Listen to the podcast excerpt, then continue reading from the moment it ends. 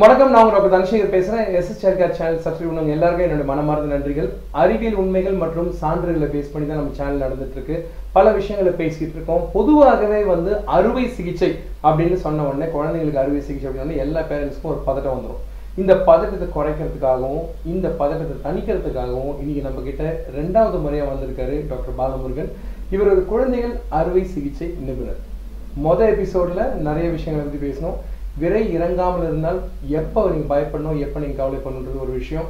குடல் இறக்கம்னு சொல்லக்கூடிய ஹானியா மற்றும் விரைப்பையை சுற்றி இருக்கக்கூடிய நீரான ஹைட்ரோசில் இந்த மூணு விஷயங்களை பத்தி டாக்டர் ரொம்ப அழகா பேசினாரு. பல விஷயங்களை சொன்னாரு. இன்னைக்கு இன்னும் ரெண்டு விஷயங்களை பத்தி பேச போறோம். ஓர் டாக்டர் பாலமுருகன். வணக்கம். இந்த கடந்த முப்பது நாற்பது வருஷத்துக்குள்ள ஒரு முக்கியமான விஞ்ஞான வ வளர்ச்சின்னு கேட்டால் அந்த அல்ட்ராசவுண்ட் ஸ்கேன் கண்டுபிடிச்சது. ஏன்னா அதுக்கு முன்னாடி பார்த்தீங்கன்னாக்கா குழந்தை கர்ப்பத்தை தரிச்சிருக்கும் போது வயிற்றுக்குள்ள இருக்கிற குழந்தைய வந்து தொட்டு பார்த்து எப்படி குழந்தை வளர்ச்சி இருக்குன்னு பார்ப்போம். ரெண்டாவது தேவைப்பட்டால் ஸ்கேன் எடுப்போம். மீன் எக்ஸ்ரே uh, எடுப்போம். எக்ஸ்ரேன்றது வந்து நுண்கதிர்வீச்சு ரேடியேஷன் எக்ஸ்போஷர் உண்டு. ஆனால் இப்போ இந்த ஸ்கேன் வந்ததுக்கப்புறம் நம்ம எத்தனை தடவை வேணாலும் குழந்தைய பரிசோதித்து பார்க்க முடியும். ஏன்னா இங்கே வந்து எது கதிர்வீச்சு ஒன்றும் கிடையாது. இன்னொன்று குழந்தையோட வளர்ச்சியை துல்லிதமாக கையை வச்சு பார்க்குறத விட ஸ்கேனில் பார்க்கும்போது இன்னும் கொஞ்சம் பெட்டராக பார்க்க முடியும். ஸ்கேனோட மற்ற அட்வான்டேஜஸ் என்னன்னு பார்த்தீங்கன்னாக்கா சில விஷயங்கள் சில பிரச்சனைகள் வயிற்றுக்குள்ளே இருக்கும் போதே கண்டுபிடிக்க முடியும். அது பிறந்ததுக்கப்புறம் பிரச்சனை வரலாம். ஃபார் எக்ஸாம்பிள் ஒரு குழந்தைக்கு வந்து குடல் அடப்பு இருக்குது குடல் வீங்கிட்டு இருக்குன்னா நமக்கு தெரியும் இந்த குழந்தைக்கு பிரச்சனைகள் இருக்கலாம் பிறந்த உடனே பிரச்சனைகள் இருக்கலாம்னும் போது அது ஃபெசிலிட்டிஸ் இருக்குது உடனே ஆப்ரேஷன் தேவைப்படலாம்னும் போது அந்த இடத்துல டெ டெலிவரி வந்து ஒரு ஃபெசிலிட்டிஸ் இருக்கிற இடத்துல டெலிவரியை வச்சுக்க முடியும். சில குழந்தைகளுக்கு வந்து வயிற்றுக்குள்ளே இருக்கும் போதே சில ட்ரீட்மெண்ட் பண்ண முடியும். வயிற்றுக்குள்ளே இருக்கிற குழந்தை கூட ட்ரீட்மெண்ட் பண்ண முடியும் சில கண்டிஷனில் பட் நிறையா பிரச்சனைகள் வந்து வயிற்றுக்குள்ளே இருக்கும்போது கண்டுபிடிக்கக்கூடிய பிரச்சனைகளால உடனே பாதிப்பு எதுவும் இருக்காது. அது பிறந்ததுக்கப்புறம் பிரச்சனைகள் வரலாம். இது ஸ்கேனில் கண்டுபிடிக்கக்கூடியதுனால என்ன அட்வான்டேஜ் என்ன பலன் பார்த்தீங்கன்னாக்கா அது பிரச்சனை வரதுக்கு முன்னாடி அது சரி செய்ய முடியும். அது சரி செய்வதால் மேற்கொண்டு டேமேஜ் ஆகிறத தடுக்கலாம். அந்த மாதிரி கண்டுபிடிக்கக்கூடிய காமனஸ்ட் ப்ராப்ளம் பார்த்தீங்கன்னா ஒரு கிட்னி வீங்கிட்டு இருக்கிறது. யூரின் சம்மந்தப்பட்ட வழின்னு பார்த்தீங்கன்னாக்கா ரெண்டு கிட்னி இருக்குது கிட்னிலேருந்து யூரின் உண்டாகி டியூப்னு சொல்லுவோம் அது யூரேட்டர் அது வழியாக வந்து சிறுநீரக பை டேங்க் அந்த பிளாடரில் தங்கும். அங்கேருந்து யூரின் அந்த யூரேத்ரான்ற வழி வழியாக வெளியேறும். ஸோ இந்த நாளும் சேர்ந்தது தான் யூரினரி சிஸ்டம் இந்த மாதிரி யூரினரி சிஸ்டமில் ஒரு கிட்னி வீங்கிட்டு இருக்கிறது தான் ரொம்ப காமனஸ்ட் ப்ராப்ளம் ஸ்கேனில் கண்டுபிடிக்கக்கூடியது. ஆரம்ப காலத்தில் தெரியிற கிட்னி வீக்கம் பிறக்கும்போது பார்த்தீங்கன்னா பாதிக்கு பாதி நார்மலாக இருக்கும். ஆனால் சில குழந்தைங்களுக்கு இந்த கிட்னிக்கு வீக்கத்துக்கு ஏதாவது ஒரு காரணம் இருக்கும். எப்போ அது சிக்னிஃபிகண்ட்டாக இருக்கும்னாக்கா அந்த வீக்கம் இருந்துகிட்டே இருந்தாலோ இல்லை கர்ப்பத்தின் கடைசி பகுதிகளில் அந்த வீக்கம் தெரிஞ்சாலோ அது சிக்னிஃபிகண்ட்டாக ஏதாவது ஒரு காரணம் இருக்கிறதுக்கான சான்சஸ் உண்டு. கிட்னி வீக்கம் இருந்தாக்கா டெஃபினட்டாக பா எல்லோரும் பயப்பட தான் செய்வாங்க. கிட்னி வீக்கம் இருந்தால் குழந்தை உயிருக்கு ஆபத்தான்னு யோசிக்க தோணும். ஸோ ஒரு கிட்னி வீங்கிட்டு இருந்தால் ஒரு கிட்னி இல்லைனாலுமே ஒன்றும் பிரச்சனை கிடையாது. ஏன்னா ஒரு கிட்னி ரெண்டு கிட்னியோட வேலையை செய்ய முடியும். அதனால தான் பிற்காலத்தில் ஒருத்தங்க கிட்னி தானம் பண்ண முடியாதுன்னா ஒரு கிட்னியில் வாழ முடியுன்றதுனால தான் பண்ண முடியும். ஆனாலும் ரெண்டு கிட்னி படைச்சிருக்காங்கனால நம்ம ரெண்டாவது கிட்னி அதாவது படப்பு இருந்தால் அது சரி செஞ்சு அதோட ஃபங்க்ஷனை தக்க வைக்க முடியுமான்றதான் நம்மளோட எய்மாக இருக்கும். ஸோ வயிற்றுக்குள்ளே இருக்கும்போது ஒரு கிட்னி வீங்கிட்டு இருந்தால் நம்ம பயப்பட தேவையில்லை. ஆனாலும் கிட்னியோட ஃபங்க்ஷன் எப்படி நமக்கு தெரியணும்னாக்கா பனிக்கூட நீரை பார்ப்போம். பனிக்கூட நீர் பேசிக்கலி வந்து குழந்தையோட சிறுநீர் தான். யூரின் தான் பனிக்கூட நீர். ஸோ பனிக்கூட நீர் நல்லா இருந்தாலும் ஒரு கிட்னியோ ரெண்டு கிட்னியோ சேர்ந்து நிறைய யூரின் வருதுன்னு தான் அர்த்தம். ஸோ பனிக்கூட நீர் நல்லா இருக்கிறது ரொம்ப அவசியம். ஏன்னாக்கா பனிக்கூட நீர் கம்மியாக இருந்தால் நுரையீரலோட வளர்ச்சியை பாதிக்கும்.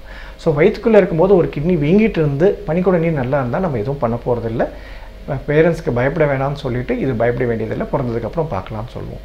குழந்தை பிறக்கும்போது அதாவது பிறக்கிற டைமும் பார்த்தீங்கன்னா நார்மலாக இந்த பிரச்சனை இல்லைன்னா குழந்தை எப்போ பிறக்குமோ அது வரலும் குழந்தை ப்ரெக்னன்சி கண்டினியூ பண்ணிட்டு பிறக்கலாம். நார்மல் டெலிவரியும் ஆகலாம். இதுக்காக அவசரப்பட்டு சிசேரியன் செக்ஷன் பண்ணணும்னு அவசியம் இல்லை.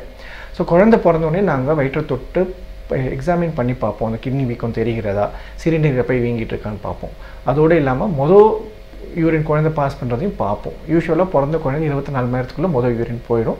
இந்த குழந்தை யூரின் நல்லா தடியாக போகிறதா இல்லை சொட்டு சொட்டாக யூரின் போகிறதான்னு பார்ப்போம். அதெல்லாம் நல்லபடியாக போகிற பட்சத்தில் ஒன்றும் பயப்பட வேண்டியது இல்லை ஒரு கிட்னி வீங்கிட்டு இருக்கிற குழந்தைக்கு யூஸ்வலாக ஸ்கேன் முதல் ஸ்கேன் பார்த்தீங்கன்னா இருபத்தி ரெண்டு மணி நேரத்துக்கு அப்புறம் அதாவது மூணாவது நாளுக்கு அப்புறம் தான் ஸ்கேன் பண்ணுவோம். ஏன்னா ஃபஸ்ட்டு நீர்லாம் கொஞ்சம் வத்தோன்னும் போது ஏர்லியாக ஸ்கேன் பண்ணால் சம்டைம்ஸ் நமக்கு ராங்காக ரிசல்ட் கிடைக்குன்றதுனால மூணு நாள் கழித்து தான் ஸ்கேன் பண்ணுவோம். ஸோ அந்த ஸ்கேன் பண்ணும்போது அந்த வயிற்றுக்குள்ளே இருக்கும்போது ஸ்கேனில் தெரிஞ்ச ஃபைண்டிங்ஸ் எல்லாம் இருக்கான்னு பார்ப்போம். அந்த கிட்னி வீக்கம் இருக்குன்னா எந்த அளவுக்கு வீங்கிட்டு இருக்கு? அந்த கிட்னி வீக்கத்தினால கிட்னியோட சத அளவு மெல்லியதாக இருக்கிறதா? அது ஃபங்க்ஷன் குறையிறதுக்கான சான்சஸ் இருக்கான்னு பார்ப்போம். அதோட சேர்த்து கிட்னியை தாண்டி டியூப் நன்றாக இருக்கிறதா? சிறுநீரகப்பை நன்றாக இருக்கிறதா? இதெல்லாம் ஸ்கேனில் பார்ப்போம். இதெல்லாம் பார்த்துட்டு கிட்னி மட்டும் தான் வீங்கிட்டு இருக்கனால அவசரப்பட்டு ஒன்றும் பண்ண வேண்டியது இருக்காது. சில நேரத்தில் நம்ம ஆன்டிபயோட்டிக்ஸ்னு ஒரு மருந்து ஆரம்பிப்போம். அதாவது இந்த யூரின் தங்குறதுனால இன்ஃபெக்ஷன் வராமல் இருக்கிறத தடுக்கிறதுக்காக ஒரு லோ டோஸ் மருந்து சொட்டு மருந்து ஒன்று கொடுப்போம் குழந்தைக்கு டெய்லி கொடுக்க சொல்லி. ஸோ திரும்பி இந்த குழந்தைங்களை ஆறு வாரத்தில் திரும்பி ஸ்கேன் பண்ணுவோம். ஏன்னா ஏன் ஆறு வாரத்தில் சொல்கிறோன்னா மேற்கொண்டு சில டெஸ்ட் பண்ணுறதுக்கு ஆறு வாரத்தில் தான் அந்த கிட்னி பக்குவப்படும். ஸோ ஆறு வாரத்தில் இந்த ஸ்கேன் திரும்பி பார்ப்போம். பிறக்கும் போது இருந்த வீக்கம் இப்போ ஜாஸ்தியாக இருக்கான்றதை பார்ப்போம். ஸோ அப்போயும் அந்த வீக்கம் இருந்துகிட்டே இருந்ததுனாக்கா ரெண்டு நெக்ஸ்ட் நம்ம என்ன பண்ணணும்னாக்கா இந்த கிட்னி ஏன் வீங்கிட்டு இருக்கிறது கண்டுபிடிக்கணும். ஸ்கேனில் வந்து வீங்கிட்டு இருக்கிறது தான் தெரியுமே தவிர அது எதனால் வீங்கிட்டு இருக்கிறது நம்மளால் ஹண்ட்ரட் பர்சன்ட் சொல்ல முடியாது. ஸோ அடுத்து பண்ணக்கூடிய டெஸ்ட் வந்து நியூக்ளியர் ஸ்கேனோட ஒரு ஒரு ஸ்கேன் இருக்குது அது பண்ணுவோம். நியூக்ளியர் ஸ்கேன் பண்ணுவோம். நியூக்ளியர் ஸ்கேன் பண்ணுறது அட்வான்டேஜ் என்னன்னாக்கா கிட்னிலேருந்து வெளியே வர பகுதியில் அடப்பு இருக்கான்னு கண்டுபிடிக்க முடியும். இரண்டாவது இந்த அடப்புனால கிட்னிக்கு என்ன பாதிப்பு இருக்குது அதோட ஃபங்க்ஷன் எவ்வளோ மந்தமாக இருக்குன்றதும் தெரியும். ஒரு கிட்னி அடப்பு இருந்து அதோட ஃபங்க்ஷன் மந்தமாக இருந்ததுனாக்கா மேற்கொண்டு டேமேஜ் ஆகாமல் தடுக்கிறதுக்கு உடனே ஆப்ரேஷன் செய்ய வேண்டியிருக்கும். ஆப்ரேஷன் பண்ணி அந்த அடப்பு சரி பண்ணிட்டோம்னாக்கா இருக்கிற ஃபங்க்ஷனை தக்க வைக்க முடியும். இதே ஒரு கிட்னியில் அடப்பு இருந்து ஃபங்க்ஷன் நன்றாக இருந்தால் உடனே ஆப்ரேஷன் செய்ய வேண்டிய அவசியம் இல்லை. வெயிட் பண்ணி பார்ப்போம். ஏன்னாக்கா இந்த டைமில் அது தானாக இம்ப்ரூவ் ஆகிறதுக்கான சான்சஸும் உண்டு. ஸோ இப்போ ஆறு வாரத்தில் பார்த்த குழந்தைய திரும்பி மூணு மாதத்தில் பார்ப்போம். ஒரு ஆறு ஆறு மாதத்தில் திரும்பி பார்ப்போம். இந்த டெஸ்ட்லாம் திரும்பி பண்ணி பார்ப்போம். இந்த நாளடைவில் வீக்கம் ஜாஸ்தியாக போனாலோ இல்லை கிட்னியோட சது மெலிசாக ஆனாலோ இல்லை ஃபங்க்ஷன் குறைஞ்சாலோ இல்லை அங்கே யூரினில் தங்குறதுனால இன்ஃபெக்ஷன் ஆனாலோ ஆப்ரேஷன் பண்ண வேண்டியிருக்கும். இந்த ஆறு மாதத்துல திரும்பி பார்க்கும்போது ஃபங்க்ஷன் இம்ப்ரூவ் ஆகிட்டே இருக்குது இந்த அடப்பும் கொஞ்சம் கொஞ்சமாக இம்ப்ரூவ் ஆகிடுச்சுனாக்கா இன்னும் கண்டினியூ பண்ணலாம். அது தானாக இம்ப்ரூவ் ஆகிறதுக்கான சான்சஸ் உண்டு. ஸோ வயிற்றுக்குள்ளே இருக்கக்கூடிய குழந்தைகளை காமனாக கண்டுபிடிக்கக்கூடிய விஷயம் ஒரு கிட்னி வீங்கிட்டு இருக்கிறது. அது பயப்பட வேண்டிய விஷயம் இல்லை. ஏன்னா ஆரம்பத்தில் இருக்கிற கிட்னி வீக்கும் பிறக்கும் போது இருக்கணும்னு அவசியம் இல்லை. பாதிக்கு பாதி குழந்தைகள் நன்றாகவே இருக்கும் நார்மலாக இருக்கும். அந்த மீதி இருக்கிற பாதி குழந்தைகளுக்கும் உடனே ஆப்ரேஷன் தேவைப்படாது. ஏன்னா தானாக இம்ப்ரூவ் ஆகிறதுக்கான சான்சஸும் உண்டு. ஆனால் பிரச்சனை வரதுக்கு முன்னாடி ஆப்ரேஷன் பண்ணுவதால் அந்த இருக்கிற ஃபங்க்ஷனை தக்க வைக்க முடியும். மேற்கொண்டு ஃபங்க்ஷன் குறையாமல் பார்த்துக்க முடியும். நன்றி. குழந்தைகளோட அறுவை சிகிச்சை பிரச்சனைகள் அப்படின்னு ஒன்று எல்லாரும் பயந்துடாதீங்க மனம் தளர்ந்துடாதீங்க. மருத்துவங்களில் பல விதங்கள் இருக்குது மருந்து மாத்திரையை தாண்டி ஒரு மருத்துவம் அப்படின்னு பார்த்தீங்கன்னா அறுவை சிகிச்சை ஒரு முக்கியமான பங்களிக்குது அப்படின்றத நம்ம சுஸ்ருதா காலத்துலேருந்து பார்த்துருக்கோம் அவர் தான் ஃபாதர் ஆஃப் சர்ஜரின்னு சொல்லக்கூடிய டாக்டர் சுஸ்ருதா. இன்னைக்கு அறுவை சிகிச்சையில் முன்னோடியாக இருந்த நம்ம நாட்டை சேர்ந்த ஒருத்தர். எஸ்எஸ்எல் கேர் சேனலில் குழந்தைங்களோட உணவு பழக்கங்கள் பழக்க வழக்கங்கள் மட்டுமல்லாமல் பல விஷயங்களை தாண்டி இந்த மாதிரி ஒரு பரிமாணத்தையும் கொடுக்கணுன்றதுக்காக தான் நான் இன்னைக்கு இந்த எபிசோடில் டாக்டர் பாலமுருகனை சிறப்பு விருந்தினர் அழைச்சிருந்தேன். தொடர்ந்து எஸ்எஸ்எல் சேனல் சப்ஸ்கிரைப் பண்ணுங்கள் பல விஷயங்களை பார்ப்போம். ஒன்றா கற்றுக்குவோம் நன்றி. வணக்கம்.